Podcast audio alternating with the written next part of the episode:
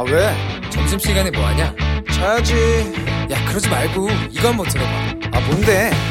지금 당장 라디오를 켜봐. 나른한 오후 깨울 시사 토크쇼. 모두가 즐길 수 있고 함께하는 시간. 유쾌하고도 신나는 시사 토크쇼. 오태훈의 시사본부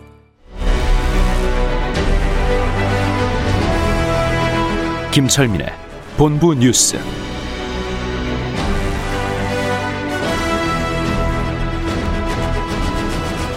네, KBS 제1라디오 오태훈의 시사본부 2부 시작합니다. 이 시각 중요한 뉴스들 분석해드립니다. 본부 뉴스, 뉴스 핵심 짚어보죠. KBS 보도본부의 아이언민, 김철민 해설위원과 함께합니다. 어서 오십시오. 네, 안녕하세요. 김철민입니다.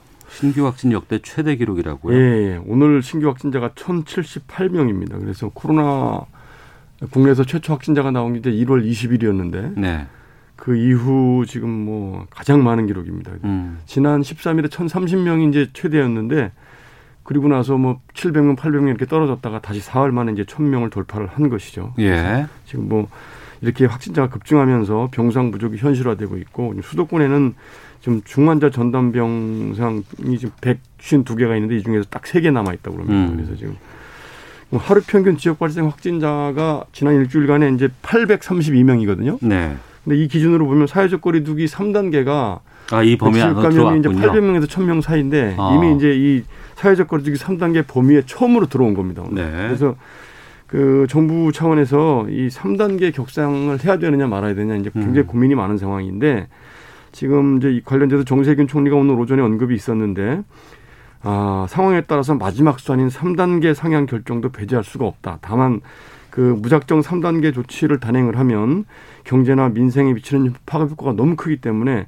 지금 내부적으로 그 분야별 지원 대책을 지금 꼼꼼히 검토를 하고 있는데 네. 어쨌든 현재 거리두기 단계를 최대한 이행하고 어, 어 이를 통해서 확산세를 잡는 노력을 다 하겠지만 이게 안 될 경우에는 결국은 3단계로 갈 수밖에 없는 것 아니냐 이제 이렇게 이제 정 총리가 언급을 했습니다. 네. 어, 지금은 뭐 증상 없어도 검사 받을 수 있기 때문에 예. 의심스러우면 많이들 좀 검사 받으시고 그렇게 해서 단 한 명의 확진자라도 좀 철저하게 좀 찾아야 스스로 되겠습니다. 이제 활동 반경을 좁히는 게 제일 예. 중요할 것 같습니다. 음. 예. 마스크 잘 쓰시고요. 예. 그리고 발달장애 30대 아들이 있는데 예. 60대 어머니가 숨진 지 다섯 달 만에 발견이 됐다. 그렇죠. 저, 제가 이, 예, 이 순서에서 이제 어- 어제 말씀을 드렸던 뉴스인데 네. 그 서울 방배동 한 재개발 구역에서 60대 여성이 발달 장애를 갖고 있는 30대 그 아들하고 살고 있다가 이제 결국은 지병으로 사망을 했고 숨진 지 5개월 만에 발견이 되는 이런 이제 비극적인 일이 있었다고 이제 말씀을 드렸는데 네. 그 원인을 찾아보니까 이 기초 보장 제도에 사각지대가 존재를 했는데 사각지대가 있었다. 그렇죠. 그 사각지대가 발생한 이유가 뭐냐면 부양 의무자 기준이라는 게 있- 있습니다. 그러니까 이제 이 60대 여성은 그 2005년에 뇌출혈로 수술을 받은 기록이 있습니다. 그러니까 이제 지병이 있었다는 얘기죠. 네. 그리고 이제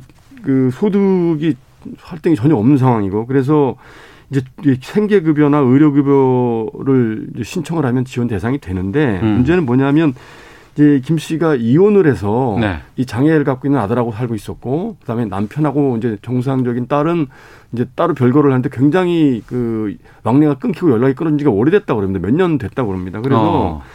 이 이제 숨진 이제 60대 여성 김 씨가 이 생계급여라든지 의료, 의료급여를 받을 수 있는 대상자임에도 불구하고 못 받은 이유가 뭐냐면 이 연락이 끊어진 딸이 부양 의무자로 등록이 되어 있는 겁니다. 부양 의무자가 있으면 이 기초 생활- 생활급여를 받을 수가 없거든요. 어. 근데 이제 이 부양 이 기초급여를 받으려면은 부양 의무자 동의서를 받아야 되는데 연락도 안 되고 그러니까- 그동안 왕래가 예. 없었었는데. 또 연락처를 안다고 해도 어. 이미 왕래가 끊어진 지 오래였기 때문에 연락하는 거 하기도 극도로. 꺼려왔다고 그럽니다. 예, 그래서 아예 그냥 기초급여 신청을 안 하고 이렇게 음. 이제 살다가 결국은 이제 비극적인 이런 사례가 벌어진 것- 것인데 이 관련돼서 이제 시민단체들이 이 부양의무자 기준이 완전히 폐지가 됐다 하, 아, 됐다고 하더, 했다면 음. 이 최소한 김 씨는 생활비나 의료비 보장을 받았을 것이다. 네. 그렇기 때문에 이런 그 우리 사회에서 이 부양 의무자 기준이 아직도 남아 있기 때문에 이런 그 복지 사각지대가 존재를 하고 이런 비극이 계속 반복돼 왔다. 음. 실제로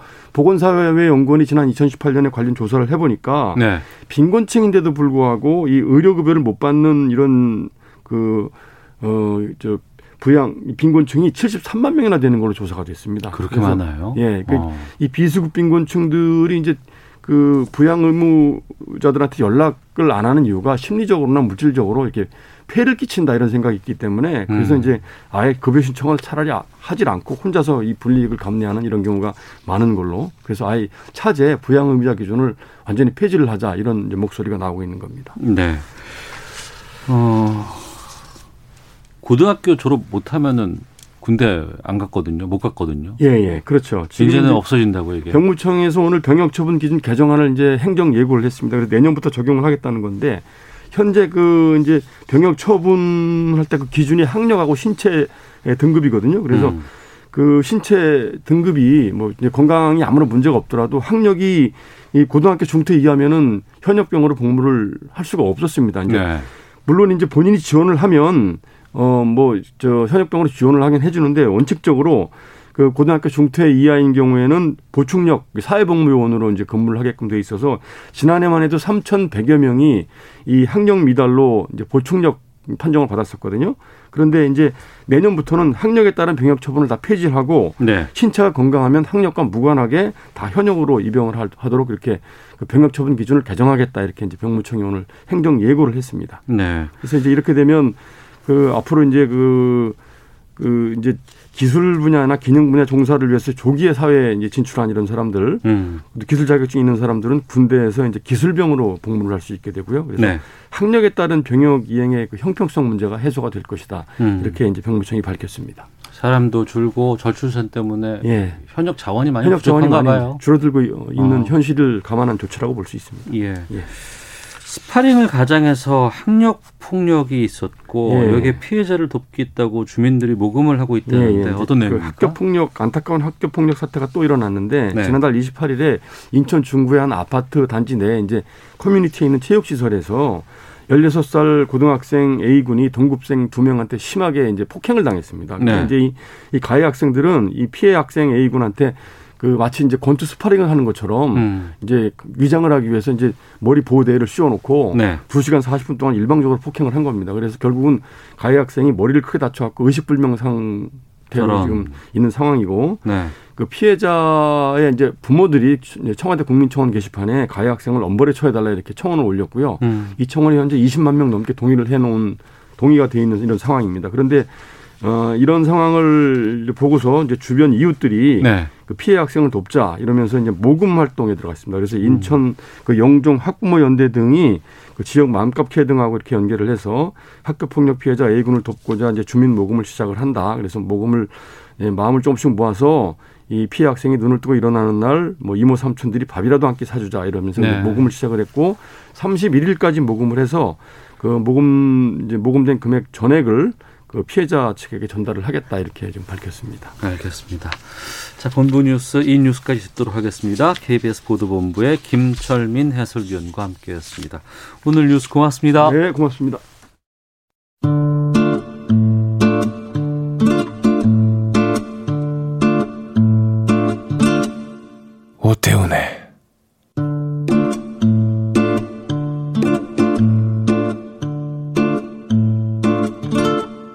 시사본부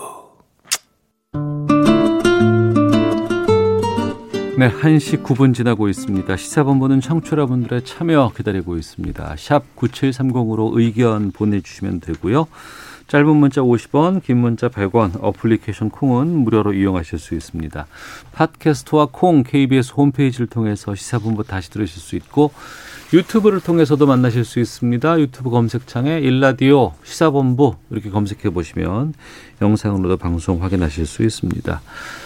수요일입니다. 전문성과 현장성 살아있는 고품격 범죄 수사 토크를 지향하는 아는 경찰 시간입니다. 배상훈 전 서울경찰청 범죄심리 분석관 나오셨습니다. 안녕하십니까? 안녕하세요. 예. 김은배 전 서울경찰청 국제범죄수사팀장 자리하셨습니다. 안녕하십니까? 안녕하십니까. 예.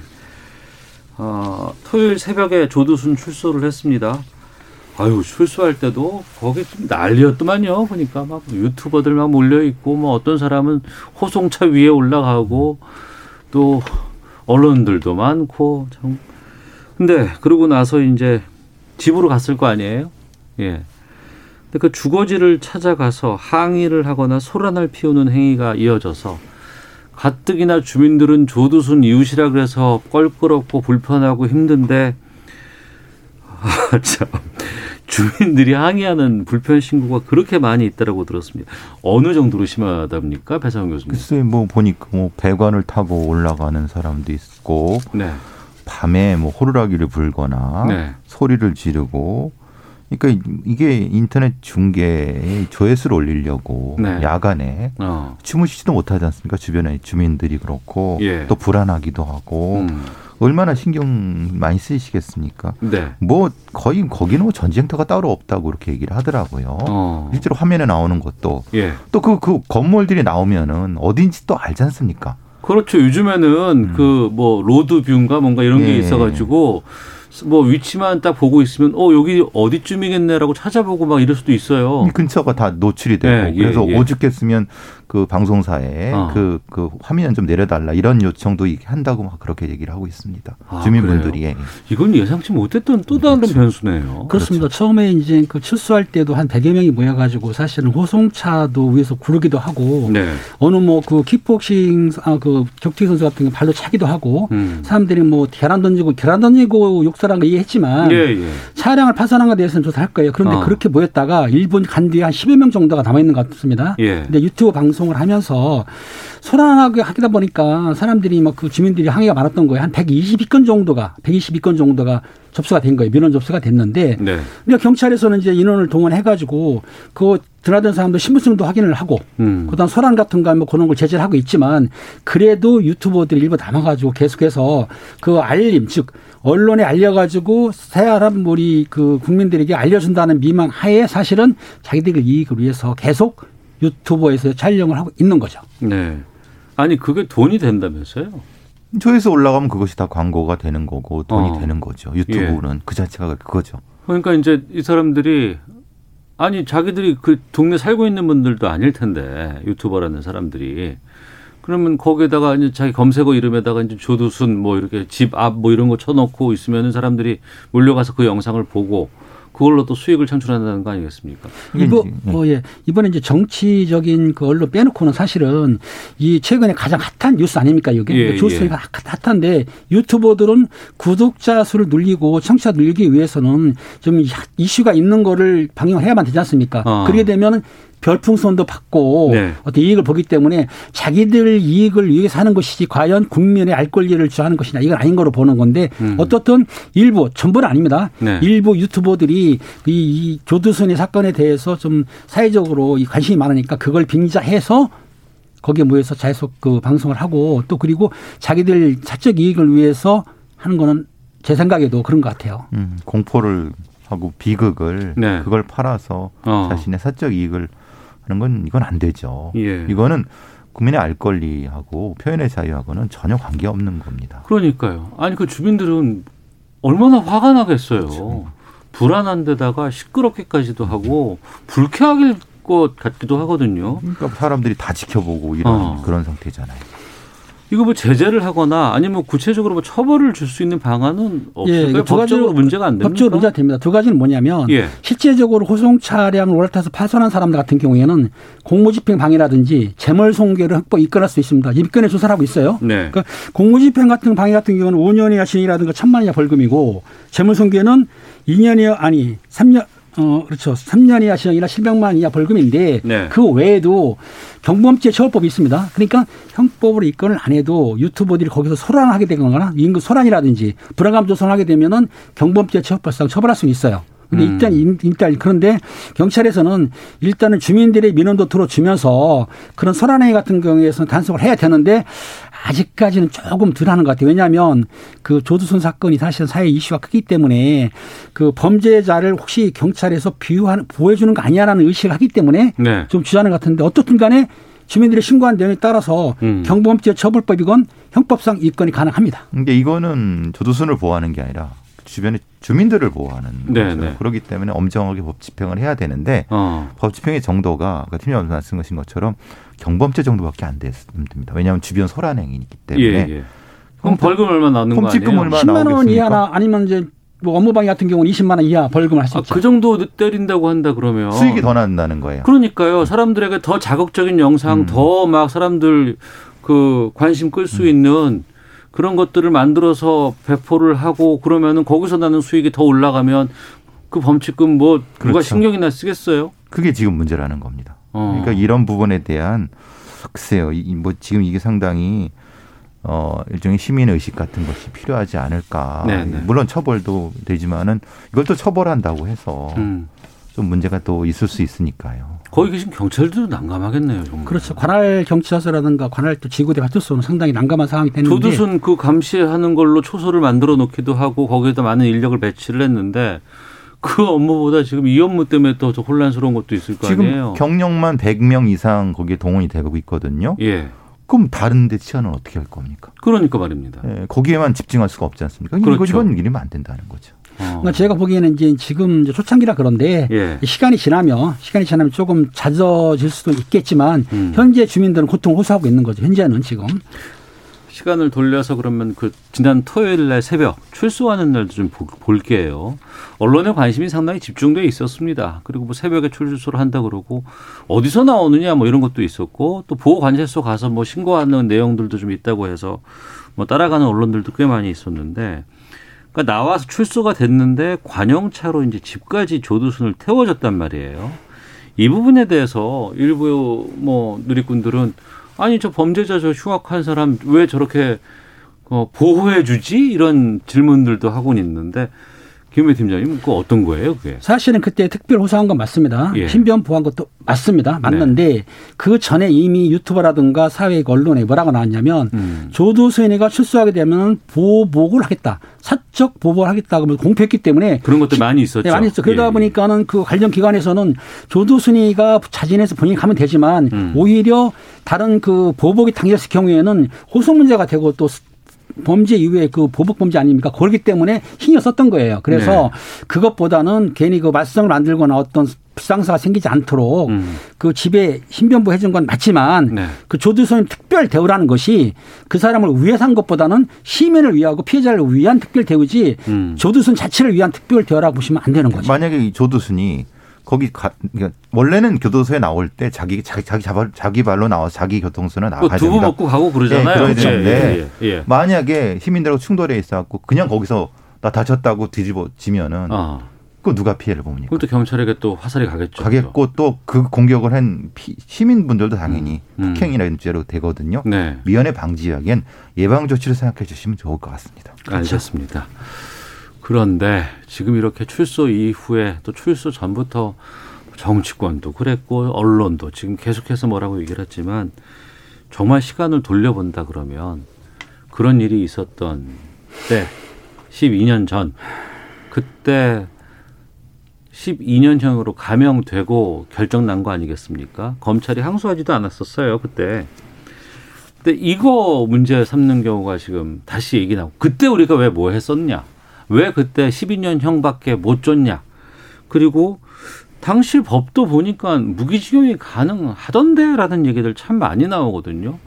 여기에 대해서 어떻게 보시는지 좀 여쭤볼게요. 지금 말씀하신 대로 그 무기징역 가능합니다. 무슨 말이냐면 그 당시에 검찰 측에서 형법상 강간치상죄 적용했는데 네. 강간치상죄가 무기 5년 이상 무기까지 가능합니다. 네. 그런데 성폭력 특별 특례법이라고 있어요. 그게 이제 개정이 좀 애매하긴 했는데 그걸 적용하게 되면 또 가중처벌하지 않겠느냐. 그건 음. 이제 7년 이상 무기니까 네. 그렇게 하려고 했는데 당시에 검찰에서 아마 성폭력 특- 특례법을 적용 안 하고 음. 일반 형법을 가중 처벌하는 걸로 했는데 네. 실제적으로 법원에서는 받아들일 때에 음. 강간치상죄라고 하지만은 그거를 그 가- 양형 기준이 있지 않습니까? 예, 예. 가중 처벌해도 7년이나 11년이라는 거예요. 음. 그러니까는 법원에서 받아들여서 그 심신미약이라든가 나이가 56세가 나이가 많지는 않은데 그것도 나이 많다고 봤더라고요.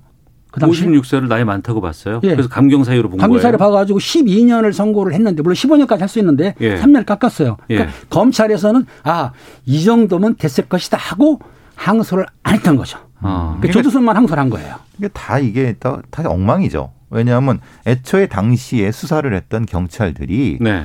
이거는 강간치상죄가 아니라 성폭력 특례법 상으로 적용해야 된다고 송치를 했는데 아 경찰들은 예, 그런, 예, 예. 그런 걸로 예, 예. 송치를 했는데 근데 검찰에서는 예. 무슨 일인지 모르겠어요. 음. 이게 뭐, 뭐 법을 몰랐다고 하면 검사가 법을 검사가 법을 모르면 말이 안? 되는 법을 건데. 집행하는 사람이. 근데 이런 이런 얘- 이런 얘기는 있습니다. 네.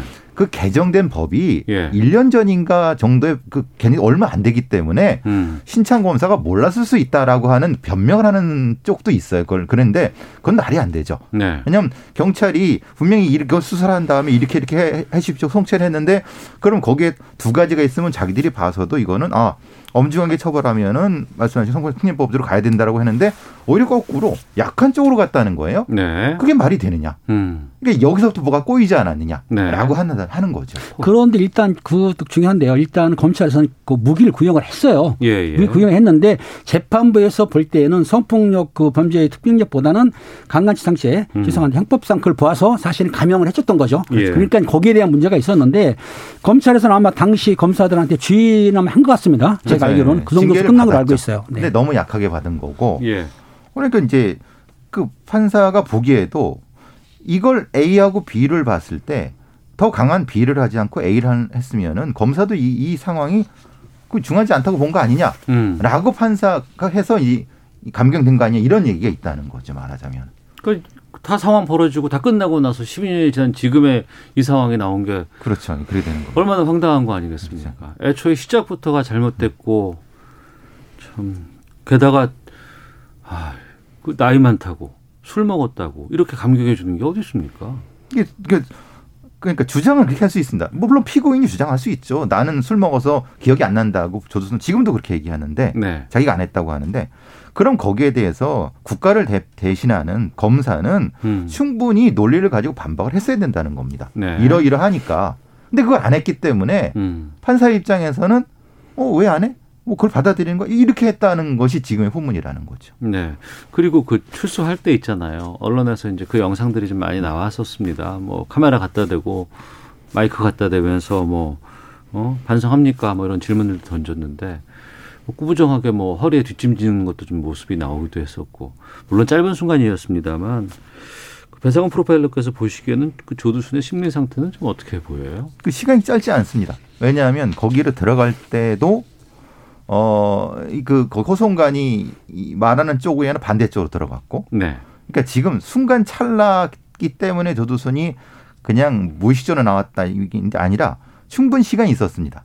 만약에 어. 본인이 예. 이거에 대한 상황이 반성하고 뭐 한다고 하면 충분히 그걸 유해를 교회를 표할 수 있는 시간이 있었는데 잠깐만요. 그 말씀은 지금 그 어떤 그 호송차가 있는데 예. 호송차에서 밖으로 나오라고 경찰관이 문을 열어줬는데 예. 그 문으로 나온 게 아니고 반대편 그렇죠. 문을 예. 열고 본인이 열고 나왔다고요. 예, 그런 형태가 됩니다. 어. 그러고 이제 이 상황에서도 짧게 확 지나가는 것이 아니라 네. 사람들을 둘러보고 거기서 이제 꾸부장하게 인사하니까 저 사람이 분명히 음. 그냥 순간 지나가는 상태에서 자기도 모르게 뭘 한 게 아니라 네. 인식이 있었다는 거예요. 그러니까, 어. 그러니까 이건 반성하는 자세가 아니다. 뭔가 음. 이 너무 기분이 나쁘다. 네. 오히려 국민들이 더 기분이 나빠야 된다. 음. 거기서 한마디라도 미안하다. 네. 어, 사과한다라고 그 말도 안 하고 오히려 거꾸로 보호관찰관 앞에 보호관찰관이 이 잘못했다고 얘기했다는 거예요.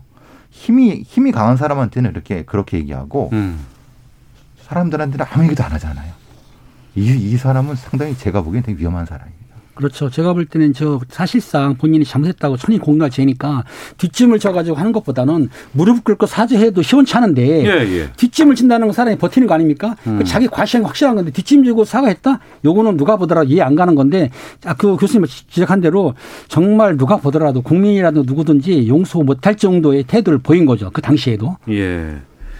지금 그 법원에서 좀 행동이라든가 이런 것들을 제약하는 것을 이제 인용을 해 줬어요. 특별 준수 사항이라고 예, 합니다. 예. 그 보면은 어 6시 이후에는 외출을 못 하게 아니 한다든가. 9시 이후부터 새벽 이후인가요? 6시까지. 아, 예. 새벽 6시부터 밤 9시까지는 외출할 수 있고 아니, 아니. 그 그 외 시간에는 예, 외출 가능하게. 못하게끔. 그렇죠, 그렇죠. 예, 그리고 일정 정도 이상의 술을 먹지 못하게끔 하고 또 학교라든가 이런 곳 못 가게끔 막고 하는 이런 부분들이 있는데 이 부분은 어떻게 보세요? 그러니까 법원으로서는 사실 전례 없는 전례 없는 전례 없는 최선의 이런 조치를 취한 건데 음, 문제는 실효성이겠죠. 실효성. 예, 왜냐하면 그럴 그렇게 그걸 확인하려고 하면 예. 음, 보호관찰관이 불시 감시를 하거나 네. 일대일 매일 음, 이, 이런 걸 확인해야 되는 그런 수고로움이 있지만은 그래도 이 정도까지 해야지 네. 해야지 뭔가 좀 이 압박이 될 것 같다는 생각이 듭니다. 검찰에서는 이걸 요청을 했을 때에 음주 같은 경우는 전혀 음주를 못할 정도로 신청을 했습니다. 네. 근데 법원에서는 좀 유화적으로 0.03% 그게 뭐냐면은 음주 단속 정도 음 0.03%면은 면허 음주 정지 단속 시작 정지 정지 예, 들어가는 예, 정도의 음주는 가하다 그랬고 무슨 뭐 아까 피해자의 200m 접근 건지라든지 그 어린이 놀이터 같은 데못 가는 거 아니면은 본인이 아까 말한 오후 오전 6시부터 오후 9시까지는 있어도 오후 9시부터 새벽 여기는 못 다니는 거 이런 거 그리고 또 성 프로그램을 이수한 건 했지만 조금 미흡한 부분이 있는 거죠. 하지만 그래도 법원에서 심사숙고한 끝에 요 정도의 준수치기라도 시키라고 한거 했던 음. 거에 대해서는 조금 더 그 법원에서 조두수인을 위험하게 봤던 거는 사실인 거죠. 네. 앞서서 전례 없다고 말씀하셨는데 그러니까 법적으로 어, 법에 저촉되지 않는 할 수 있는 건 다 지금 하고 있다고 우리가 이해를 해도 될까요? 그렇죠. 이제 신경을 많이 쓰고 있다고 봐야 되겠죠. 어. 지금 지금 법원도 그렇고 검찰 쪽도 그렇고 네. 지금 신경 안 쓰면 안 되죠. 어. 이렇게 관심이 많은데 그러면 조두순 같은 류의 사람들은 다 이렇게 신경을 써야 돼. 그러면 배성 교수님께 그 질문 드려볼게요. 이웃에 지금 조두순이 있어요. 살고 있어요. 또 우리 주변에서 보면은 그 성범죄자 알림이 시스템이 있어서 뭐 여러 SNS나 아니면 그 여성가족부나 이런 곳에서 이제 옵니다. 어, 내 주변에 이런 사람이 있구나. 근데 그거 어떻게 해야 돼요? 그 알고 있으면 되는 거예요? 아니면은 그 사람을 인상착의를 다 외우고 있어서 어떻게 막아야 되는 거예요? 일단은 어떻게 하는 거예요? 내 주변에 아이들이 있는지 예.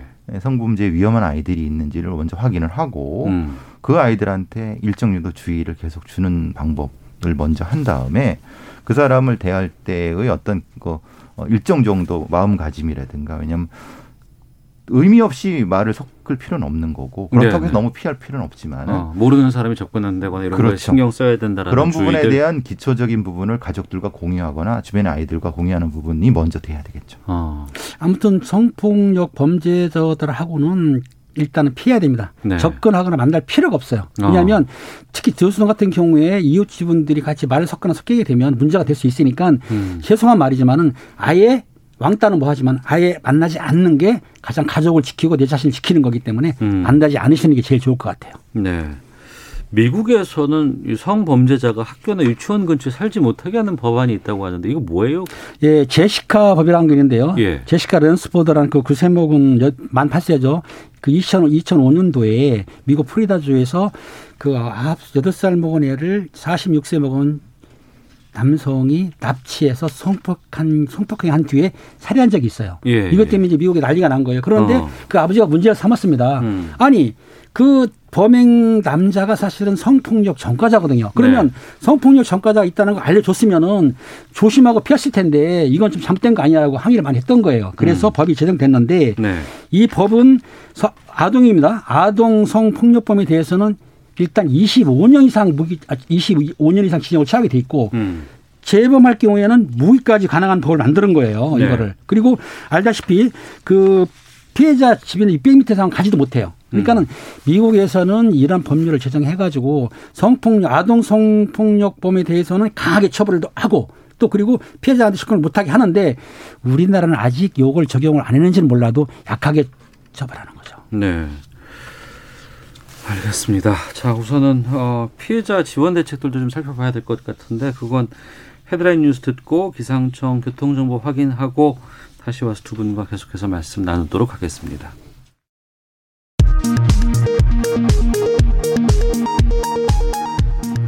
방역 당국이 코로나19 백신 선구매와 관련해 화이자 등 글로벌 제약사 두 곳과 계약 과정이 순조롭게 진행되고 있다고 밝혔습니다. 정부가 최근 한 달간 의료기관과 요양시설 감염 현황을 분석한 결과 모두 26건의 집단 감염 사례가 확인됐습니다. 종사자나 간병인으로부터 전파된 사례가 대부분인 것으로 나타났습니다. 서울시가 사회적 거리두기 3단계 격상 준비에 착수했다고 밝혔습니다. 서정엽 서울시장 권한대행은 3단계 격상에 플러스 알파를 더한 대책까지도 고민 중이라며 소상공인과 자영업자를 포함한 지원 대책도 강구하고 있다고 설명했습니다. 더불어민주당 이낙연 대표는 윤석열 검찰총장에 대한 정직 2개월 처분에 대해 징계위 판단을 존중한다며 검찰개혁을 왜 해야 하는지 더 분명해졌다고 말했습니다. 지금까지 헤드라인 뉴스 정원나였습니다. 이어서 기상청의 송소진 씨 연결합니다. 미세먼지와 날씨 정보입니다. 오늘도 찬바람이 강하게 불고 있어서 대기 확산이 매우 원활한 상태입니다. 때문에 공기는 깨끗한데요. 대신 바람이 체감 온도를 끌어내리고 있습니다. 현재 서울의 기온이 영하 5.5도인데 체감 온도는 영하 10도 정도로 나타나고 있고요. 광주의 체감 온도는 영하 3도, 부산은 영하 5도 정도로 느껴지고 있습니다. 내일은 강추위는 내일 아침까지 이어질 전망입니다. 오늘 대체로 맑 겠지만 해상에서 만들어지는 눈구름의 영향으로 제주도와 전라도 서해안, 울릉도 독도에는 눈이 내리겠고 충남 지역에는 눈이 날리는 곳이 있겠습니다. 현재 서울의 기온은 영하 5.5도입니다. 미세먼지와 날씨 정보였습니다. 이어서 이 시각 교통 상황을 KBS 교통정보센터 김민희 씨가 전해드립니다. 네, 지금도 도로 위로는 돌발 구간이 많습니다. 서해안고속도로 서울 방면으로 당진 부근 3차로에서는 사고가 났고요. 더 가서 서해대교 부근에서는 3차로를 막고 고장난 차를 처리하고 있습니다. 또 서평택 부근 5차로에서는 낙하물을 처리하고 있기 때문에 차로 변경에 유의해서 지나셔야겠습니다. 반대 목포 쪽으로 서천 부근에서는 사고가 나면서 2차로와 갓길을 막고 처리 작업을 하고 있습니다. 호남고속도로 순천 쪽으로 장성분기점 부근 1차로에서도 사고 처리 작업을 하고 있습니다. 제2중부고속도로 하남 쪽으로 신월천교에서 하번천 터널 사이로는 작업 여파받아 차량들 서행합니다. 서울시내 강남순환로 성산 쪽으로 봉천 터널 안에서는 사고가 났는데요. 3차로를 막고 처리 작업을 하고 있습니다. 터널 안에서 사고가 난 만큼 더욱 주의해서 지나셔야겠습니다. 그 밖에 강변북로 구리 쪽으로 동호대교 부근에서는 작업을 하고 있어서 있어서 원효대교부터 속도 많이 떨어져 있습니다. KBS 교통정보센터였습니다.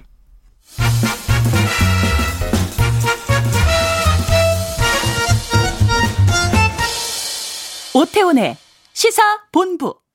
네, 아는 경찰 코너 돌아왔습니다. 청취자 박태현님. 조두순 집 앞에 유튜버들 타인의 분노와 슬픔을 이용해 돈 벌겠다는 행태라 더 화가 납니다.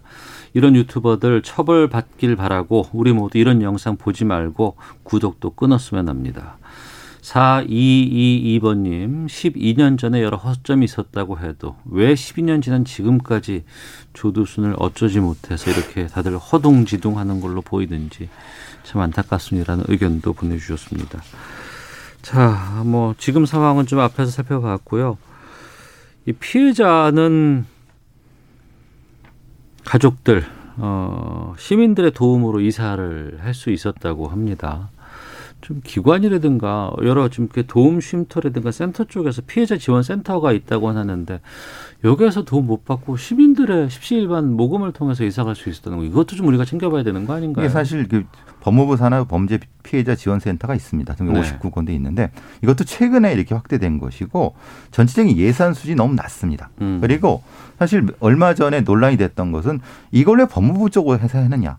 왜냐하면 피해자가 생기면 가장 먼저는 경찰 쪽에부터 뭔가 생기가 없어 거기서부터 어떤 원스톱으로 쭉 해야 되는데 네. 이건 송치된 다음에 피해자 그럼 그, 그 중간에 누가 하느냐? 음. 이제 성폭력 피해 아동이라든가 이런 걸 그럼 경찰 단계에서는 누가 어떤 예술을 했는지 이런 논란이 됐었거든요. 네. 근데 그거는 차치하고 나도 지금 이 시민들의 도움으로 이사해서 있었던 것은 기본적으로 너무 액수가 너무 적습니다. 제가 음. 알고 있기로는 700에서 1000, 2천만 원이 안 됩니다. 음. 사실 우리나라의 상황에서 20만 원은 고안 되는 걸로 어디를 어떻게 이사를 갑니까? 그렇죠. 그러니까 그 부분도 좀 확대를 해야 되고 좀 더 실질적으로 해야 되는데 물론 법무부에서도 신경 많이 쓰시겠지만은 음. 조금 더 조금 더 현실화해야 될 부분이 분명히 존재를 합니다. 김은배 팀장님 그러면 이거 한 마지막 좀 여쭤볼게요.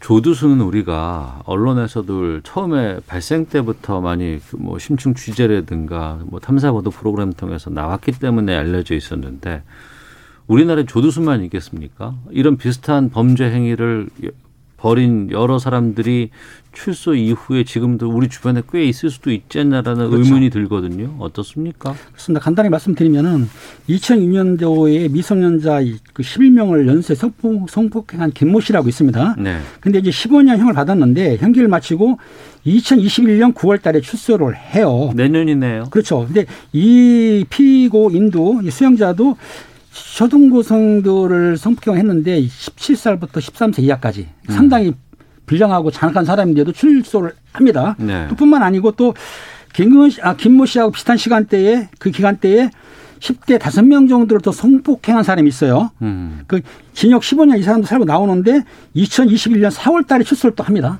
내년에 주일 수사하는 거예요. 또 뭐냐면 내년 3월경에도 자기의 조카 딸 8세 명을 그 성폭했다든지 또 어떤 김모 씨 같은 경우에는 자기의 친딸을 성폭행을 했어요. 이런 사람들이 줄줄이 출소하기 때문에 이게 3월 달에 출소하는 거 그러니까 3월 달, 4월 달, 좀 뭐 9월 달 줄줄 출소하지 않습니까? 근데 조 조두순이만 문제가 아니고 음. 이런 사람들도 조두순이 못지않은 흉악범이기 때문에 어떻게 할 것이냐. 지금 조두순처럼 계속 그렇게 할 것이냐 아니면 다른 대책을 만들어 가지고 어떤 그 사람들을 어떻게 사회 격리시키겠느냐. 네. 여기에 지금 확실히 안 됐기 때문에 문제가 되는 거죠. 이게 제가 늘 조두순 얘기 나올 때 그 말씀을 바로 받습니다. 조두순이보다 훨씬 더 위험한 애들 많다. 어. 제가 직접 관여했던 사건들, 이게 지금 말씀한 이, 이 사건들인데. 이한테도 있어요? 예, 아까 말씀드린 그 어. 사건들인데. 위험도가 조두순보다 훨씬 높습니다. 어. 생각해 보십시오. 11명의 아동 청소년을 연쇄 강간한 범인입니다. 근데 형량이 15년밖에 안 돼요. 그한 명당 몇 명, 1년 반도 안 산 겁니다. 근데 이, 이 범인은 그 이전에 5년 전에 똑같은 일을 했습니다. 음. 똑같은 연쇄 강간을 했는데 5년 뒤에 또 이만큼을 했습니다. 근데 15년밖에 안 해. 그리고 지금 50몇 살인데 지금 나- 출소를 합니다. 이런 이게 우리나라예요. 이거 이거 어떻게 해야 됩니까? 이게 이런 위험한 범죄자가 내년 9월에는 그 거리를 활보하고 있습니다. 네. 이 피해자들은 얼마나 두렵겠습니까? 그 아동 성범죄자들의 사회 복귀 이후의 상황들 이거를 관리하고 또 어떻게 더 이상의 재범이 나오지 않도록 할 수 있는 방안들 우리가 조두순 전에 이제 그런 것들이 왜 안 됐냐 조두순은 안 된다라고 해서 화를 냈는데 그게 아니고 이후에도 제2 제3의 상황이 있을 수 있으니까 이건 좀 빨리 시급하게 좀 챙겨봐야 되지 않을까 싶네요. 알겠습니다. 자 그리고 한 주제만 더 살펴보고 마치도록 하겠습니다. 지금 요즘 이 코로나 상황이 장기화되면서 우울감 많이 느끼고 최근에 그 어? 이거 있네요. 코로나19가 유행을 했음에도 불구하고 올해 1월부터 9월까지 극단적 선택을 한 비율이 예년보다 좀 의미 있는 수치로 줄었다고요? 그렇습니다. 이제 보건복지부에서 국회에 제출한 내용인데요. 예. 실제적으로 자살자, 그러니까 극단적 선택한 사람들이 작년보다는 518 같은 기간에 음. 네. 518명이 감소했는데 9,755명이에요. 그러니까 한 5% 정도가 감소가 된 상황인 거죠. 그런데 음. 여기에 이제 자살 그 심리 상담한 상담이라든가 자살 시도했던 사람들은 오히려 작년에 6,468건에서 네. 올해는 17,012건으로 좀 상승한 상황이에요. 그러니까 음. 상담이나 자살 시도는 많았지만 네. 실제적으로 자살한 거에 대해서는 한 5% 정도가 감소한 거죠. 네. 근데 뭐 성별로 보니까 남성은 줄었고 여성이 더 늘었다고 하는데 이건 어떻게 봐야 됩니까? 음, 기본적으로 이제 절대적으로 남성 비율이 높습니다. 그러니까 말하자면 우리나라의 어떤 비율은 10만 명당 한 27명 정도 되는데 남성 비율은 30, 30명대가 넘고요. 여성은 20명대가 되는데 아. 가장 지금 문제가 되는 것이 20대 초반의 여성들의 자살률이 아. 극단적으로 올라갔다는 겁니다. 전체 수는 남성이 훨씬 더 많지만 비율이 극단적으로 늘고 있는 게 20대 예, 예. 여성들이다. 그게 더큰 문제가 뭐냐면 아. 사회 경험도 하지 않고 예. 근데 사회에 대한 공포. 음. 왜냐하면 직장도 못 가져 그 어떤 미래에 대한 불안이 있는 상태에 있는 네. 그러니까 아주 그냥 그 전도가 창창한 20대 초반의 사람들이 음. 좌절을 한다는 겁니다. 어. 그게 20대 초반의 여성의 자살률이 높아지고 있다는 것이 사회적으로 큰 경과가 올리는 것이 아니냐. 음. 그러니까 전체적으로 자살률은 어 비슷하다 하더라도 이들 세대적인 어떤 부분에서의 문제점은 분명히 우리 사회에서 경고가 되고 있는 거다라는 의미로 이제 발표한 겁니다. 그런 경고들을 우리가 어떻게 그러면 극복할 수 있을까? 어떤 대책들이 좀 필요하지 않을까라는 생각이 들거든요. 어떻습니까? 대책이라는 거는 이제 정부에서 어떤 그 심리 상담 같은 걸 해야 되는데 지금 말씀하신 대로 20세 전후는 사실은 취업이라든지 미취 음. 취업 문제고 경제적 문제고 네. 30대는 악의 맘들 같은 경우에는 경제적 이익도 있지만 돌봄, 애 음. 돌보는 것 때문에 많은 사건이 많지 않습니까? 그런 걸 이제 정부에서 상담도 해주고 실효적 지원을 해줘야 되는데 네. 아직까지는 그 심리 상담 치료라든지 아니면 경제적 지원이라든지 여러 가지 방안이 좀 부족한 건 사실이에요. 음. 하지만 정부에서는 노력하고 있다고 봅니다. 이게 코로나 시대에 대면적인 상담이 안 된다는 겁니다. 그렇죠. 그러니까 솔직히 상담은 그게 대면적인 게 좀 우리가 그럼요. 효과가 더 높다고 우리는 알고 있는데. 아이 컨택하고 마주쳐 갖고 감정을 통하면서 이걸 좀 보듬어 줘야 되는데 이게 비대면으로 하다 보니까 음. 소리는 듣는데 이 감정적인 것을 해기니까 상담의 효과가 떨어진다는 거. 네. 그러니까 여기에만 비대면 시대에 맞는 상담 기법도 활용해야 되고 음. 조금 더 저변이 확대된 형태의 상담도 좀 더 높여야 되는 것. 네. 이런 과제도 지금 코로나 시대에 가지고 있는 겁니다. 어, 밖에 나갈 수도 없고 또 사람들을 만나기도 쉽지 않습니다. 친한 사람에게 털어놓을 수도 없, 없는 상황이고 또 그렇다고 해서 수입은 좀 줄고 있는 어려운 부분들이 있고 이럴 때 우울감 느끼시는 분들 또 어, 그래도 나 좀 어떻게 극복하고 싶은데 이런 분들 어떻게 하면 될까요? 이런 분들은 이제 국가에서 지정하는 병원이 아, 어, 저 상담 전화가 있는데요. 예. 국가 자살 예방 상담센터가 1393 번호가 있습니다. 네. 1393 전화하게 되면 각 지역별로 연락해 줍니다. 또 음. 청소년 사이버 센터가 있는데요. 1388번. 네. 또 그리고 유명하죠. 생명의 전화라고 하시지 않습니까? 음. 1588에 구하나 구하나 이런 데 네. 전화하게 되면 가까운 데로 연락을 해 주거든요. 또 네. 그리고 어, 전신건강복지센터라고 있는데요.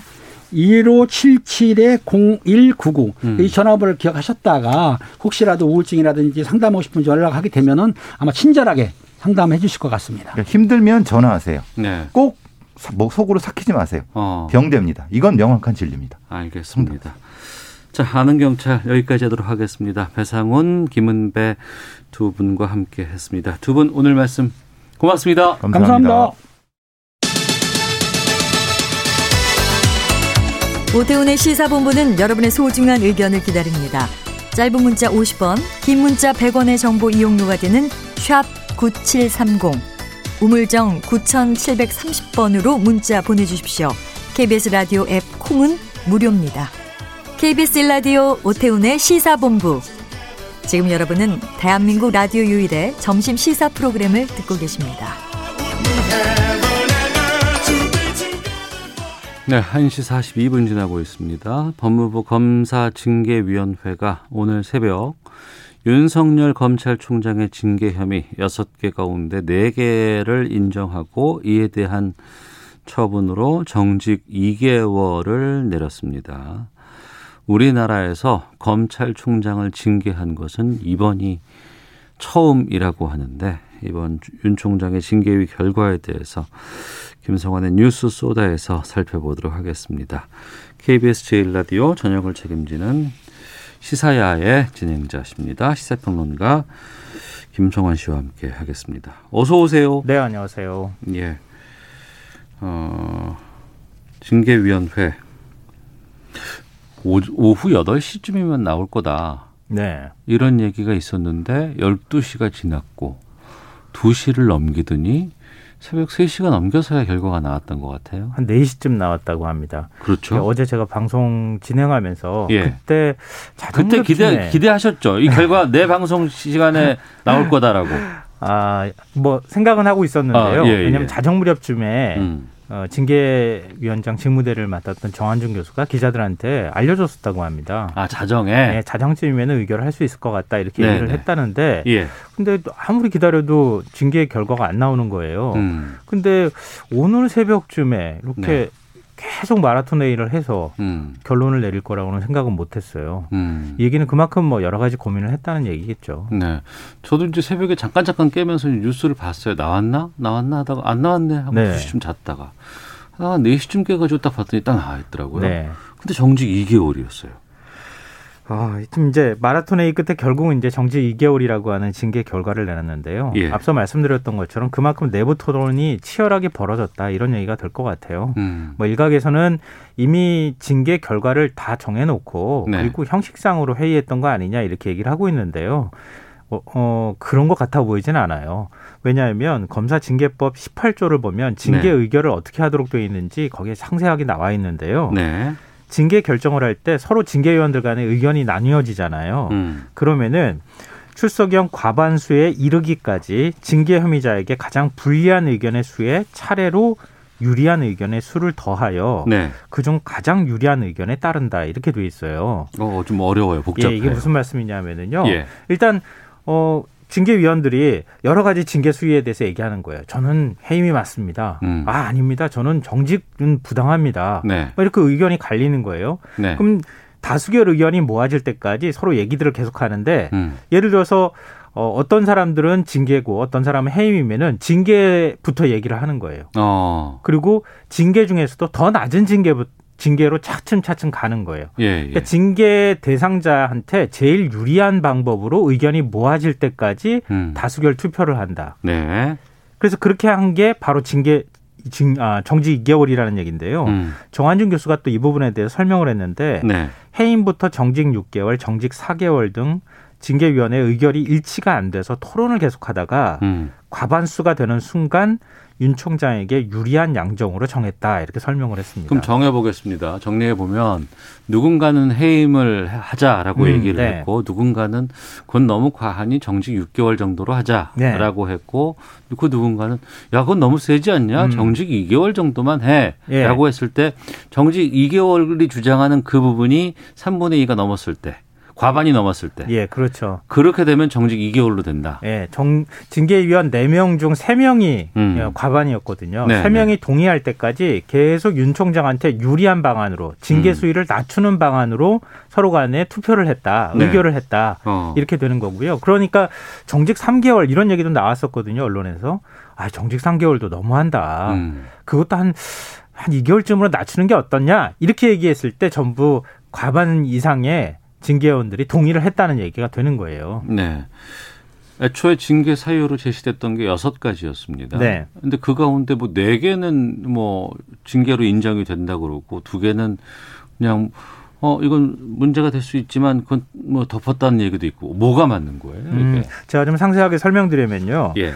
어, 징계 혐의를 인정한 게 네 가지예요. 네. 재판부 사찰 의혹 문건 작성과 배포, 음. 그리고 채널A 사건 관련 감찰 방해, 네. 채널A 사건 관련 수사 방해, 음. 그리고 정치적 중립성 훼손. 네. 이게 이제 네 가지고요. 그러니까 여섯 개 가지 혐의 중에 네 개는 어 징계 위에서 이 징계에 음. 대한 인정을 했고 그러니까 그걸 가지수로 딱 나누기가 어려운 게 채널A 네. 사건을 지금 감찰과 수사 방해 이거를 제가 아. 이렇게 뜯어서 말씀드려서 그렇게 예, 되는 예. 건데요. 예. 채널A 사건이 당초 알려지기로는 하나의 덩어리였던 거예요. 음. 그걸 이제 세부적으로 네. 혐의를 인정했다고 지금 얘기를 하고 있는 거고요.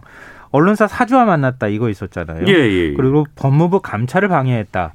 윤 총장이 서면 조사를 하지 왜 뭐 만나가지고 어. 검사들 보내가지고 그러느냐 막 이렇게 예, 예. 불쾌하다는 반응 보였었잖아요. 예. 그두 가지 혐의에 대해서는 불문 결정을 내렸습니다. 불문 결정은 뭐예요? 그러니까 징계 사유는 있지만 징계 처분을 하지 않는 것이 타당하다고 인정될 경우 아, 이 정도는 가벼우니까 이걸 뭐 또 징계해라는 네, 그 네. 정도? 이게 이제 검사 징계법에 나와 있는 그 어. 저 조문 문항 그대로 제가 읽어드린 거예요. 네. 이럴 때 불문 결정을 내리는 거고요. 음. 채널A 사건 정보 유출 그리고 한명숙 전 총리 사건 감찰 방해에 대해서는 이건 네. 증거가 부족하다 이러면서 무혐의 결정을 내렸습니다. 어. 정직 2개월 결정이 내려진 거 아니겠습니까? 네. 윤 총장 오늘 출근했다면서요. 네. 정직인데? 아니요, 그, 그게 절차가 그렇게 간단하지가 않아요. 뭐 일부 언론은 오늘이 마지막 출근이다, 뭐 이렇게 예. 얘기하는데요. 예. 내일도 출근할 가능성이 있어요. 아, 그래요? 모레도 출근할 가능성이 있고요. 어. 왜냐하면 검사징계법상 견책은 징계 처분을 받은 검사가 소속된 검찰총장이나 고검의 검사장 등이 하도록 돼 있고요. 네. 해임 면직 정직 감봉은 법무부 장관 제청으로 대통령이 집행하도록 돼 있습니다. 그러니까 법무부의 추미애 장관 이름으로 대통령에게 징계 어, 제가가 올라갈 음, 거고 음, 제가가 음. 되면 네네 네. 대통령이 제가가 되면 그때부터 되는군요. 그걸로도 바로 효력이 발생하는 건 아니에요. 그래요? 그러니까 징계위원회가 징계 결정서를 작성해서 송달을 하면 네. 대통령이 재가를 하고 음. 징계 처분이 관보에 게재가 되어야 합니다. 아 그래요? 대통령이 결재를 이게 법에 나와 것도- 있는 내용이에요. 그러니까 예. 기사를 작성할 때 이런 내용을 안 들여다보고 음. 어, 그냥 대통령이 그냥 어, 집행하면 그냥 끝인가 보다 이렇게 생각을 하는 거예요. 네. 그러니까 그렇게 하고 그 기사를 그냥 쓰기 때문에 오늘이 마지막 출근일이다 뭐 이런 얘기가 나오는데요. 어. 관보에 게재가 돼야 실제로 집행이 효력이 발생하는 겁니다. 그러면 대통령이 재가를 하고 네. 그 재가 결정에 대한 것을 관보에다 고, 이제 올려야 되는 네, 거 아니에요? 올- 올리면 바로 그때부터 이제 그럼 시간이 효력이 좀더 발생하는 거죠. 좀 그렇죠. 며칠 더 수도 걸릴 수도 있겠군요. 있는 거죠. 어. 그러니까. 그러니까 기사를 좀 드라마틱하게 쓰고 싶어가지고 기자들이 그렇게 자꾸 쓰는 거예요. 음, 아 그렇군요. 이건 저도 좀 처음 들어봤어요. 윤 총장 측은 지금 어떤 입장입니까? 어, 굉장히 거세게 반발하고 있죠. 윤 총장의 특별 변호인이잖아요. 이왕규 변호사가 검찰 출입 기자들한테 어, 입장문을 보냈습니다. 음. 임기재 검찰총장을 내쫓기 위해 위법한 절차와 실체 없는 사유를 내세운 불법 부당한 조치다. 네. 검찰의 정치적 중립성, 독립성과 법치주의가 심각하게 훼손됐다. 이렇게 거세게 반발했고요. 헌법과 법률에 정해진 절차에 따라 잘못을 바로잡겠다. 이건 좀 법적 대응을 하겠다는 얘기가 되는 거죠. 그럼 법적 대응으로 가면 뭐 징계 처분 취소 소송이라든가 뭐 집행정지 가처분 같은 거 낼 것 같은데 네, 그렇죠. 가능성은 어떻게 보십니까? 근데 지난번하고는 좀 다르다고 하는 게 중론인 것 같아요. 그러니까 지난번- 정직 2개월이니까 이게. 예, 지난번에 집행정지 신청을 인용했잖아요. 예. 어, 서울행정법원 재판부에서. 음. 근데 이번에는 이 정직 2개월의 선택을 한 게 바로 이제 그런 부분까지 고려를 했다는 얘기가 나오는 건데요. 네. 만약에 정직 6개월 이상의 징계가 나왔다. 그러면 윤 총장 임기가 내년 7월 말이잖아요. 네, 네. 그러면 어, 징계가 풀리면은 바로 그냥 임기 끝나는 거예요. 음. 그럼 이럴 경우에 법원은 징계 집행 정지를 신청을 했을 경우에 징계 조치로 회복할 수 없는 손해를 입게 될 가능성이 있다. 네. 그래서 집행정지 신청을 인용할 가능성이 있다는 거예요. 6개월 냈을 경우엔 그렇죠. 해임이나 정직 6개월 같은 예. 경우엔 예. 그러면은 징계 사유까지 들여다봐야 되는 문제가 생길 수 있습니다. 예. 예. 근데 정직 2개월은 이달 중에 징계 효력이 발생한다 하더라도 내년 음. 2월이면 그냥 징계가 끝나는 거예요. 네. 회복할 수 없는 손해라고 보기가 조금 좀 애매하다는 거예요. 네. 그리고 징계라는 것이 당초 뭐 지금 이제 형사소송법에 준한다 그래서 검찰총장이니까 그, 이 지금까지 이렇게 막 공정성 논란이나 절차 논란이 있었지만 음. 일반적인 회사에서 징계할 때는 이렇게 안 하잖아요. 그러니까 기관 징계인 거 아니에요? 공무원에 그렇죠. 대한 징계고. 예, 이건 재판이 어, 아닙니다. 재판이 아니고. 기본적으로는. 예. 근데 법원이 징계 집행 정지를 인용한다면 음. 일반적으로 어 나도 징계 받았는데 나도 그럼 집행 정지 신청할 거야 이렇게 나올 거 아니겠어요? 준해서 또 판단할 수밖에 없는 입장이겠고. 그러니까 앞으로 줄 소송이 이어질 가능성이 있다는 겁니다. 어. 그러니까 이렇게 해서 그 동안에 집행 정지 신청을 인용해 준 경우가 거의 없다는 겁니다. 예. 이- 뭐 이렇게 말씀드리면 그렇지만 KBS 과거에 정윤주 전 사장의 경우에도 해임 조치 받고 난 다음에 집행 정지 신청 냈는데 네. 받아들여지지 않았어요. 음. 결국 나중에 해임이 부당했다 이렇게 그랬죠. 아, 판단이 나오긴 했지만 그래도 집행정지 신청을 안 받아줬거든요. 어. 그러니까 그런 것처럼 거의 이런 경우에는 집행정지 정지 신청을 받아들이지 않는다는 거예요. 음. 그러니까 정직 2개월은 윤 총장한테 회복할 수 없는 손해라고 어, 보기가 어렵다 이런 얘기입니다. 방금 말씀하셨습니다만 이게 기관 징계입니다. 정직 2개월 나왔습니다. 범죄 혐의가 있을 수도 있는 부분이 있을 거고 네. 여러 가지 어, 남용에 대한 부분들도 있을 수 있을 것 같고 그렇기 때문에 또 공교롭게도 맞물리는 시기가 공수처 출범 시기와 또 이게 징계가 풀리는 시기가 맞물릴 수도 있지 않을까라는 예측들이 많이 나오고 있거든요. 네. 어떻게 보세요? 공수처 수사 대상 1호 가능성 아, 저는 회의적으로 봅니다. 회의적이다. 언론에서 그렇게 지금 막 보도하는 경우가 있기는 한데요. 일부 언론이 뭐 그러는 모양인데 네. 어, 징계 사유가 된 사건은 공수처가 수사할 수 있는 범죄 범위에 안 들어갑니다. 음. 이 무슨 얘기냐? 아, 무슨 얘기예요, 윤? 총장 예. 아니 검찰총장 공수처가 수사할 수 있고 기소도 할 수 있도록 되어 있는데 네. 왜 수사 대상이 안 되나 이렇게 생각하실 텐데요. 네. 이 정치 공세를 그동안 굉장히 많이 벌이는 과정에서 공수처법 내용이 왜곡돼서 알려진 측면이 있어요. 음. 그러니까 법을 찾아보면 아는데요. 네. 어, 공수처 수사와 기소 대상에 검찰총장이 포함되는 건 맞지만 네. 공수처가 수사할 수 있는 범죄는 음. 항목을 제가 다 하나씩 들어가 가지고 확인해 봤어요. 예. 뇌물이나 불법 정치 자금을 받거나 음. 범죄 은폐를 위한 공문서를 파기하거나 음. 훼손하거나 예. 국회에서 위증을 하거나 음. 뭐 이런 걸로 제한돼 있어요. 그러니까 징계 수사할 수 있는 사유는 범위가. 공수처 수사 대상이 아니네요. 그렇죠. 어. 일반적으로 뭐 직권남용 문제라든가 예. 검찰총장이 뭐 감찰을 뭐 방해했다거나 어. 수사를 방해했다 이런 내용은 여기에 들어가 있지 않는 거예요. 예. 그러니까 공수처가 어떻게 윤 총장을 바로 이런 범죄 대상에 들어가지도 않는 수사 대상에도 안 들어가는 걸 수사하겠다고 할 수 있겠습니까? 음. 그러니까 공수처에 대한 이야기를 조금 더 하면요. 예.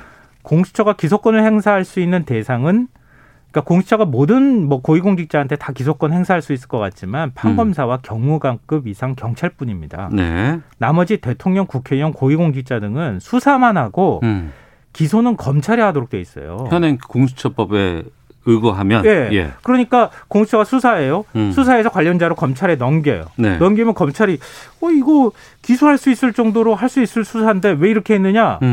음. 다시 수사해야 되는 거 아니냐? 이렇게 밝히면은 이게 관계가 애매해지는 거예요. 정치권에서 무소불위의 권력 공수처다 이렇게 또 그건 또 아니란 또, 또 의견이시네요. 그러니까 수사처 검사가 음. 25명이에요. 알겠습니다. 우리 검찰 기, 지청 규모밖에 안 되는데 어떻게 그렇게 하겠습니까? 김성한 평론가와 함께했습니다. 고맙습니다. 네, 고맙습니다.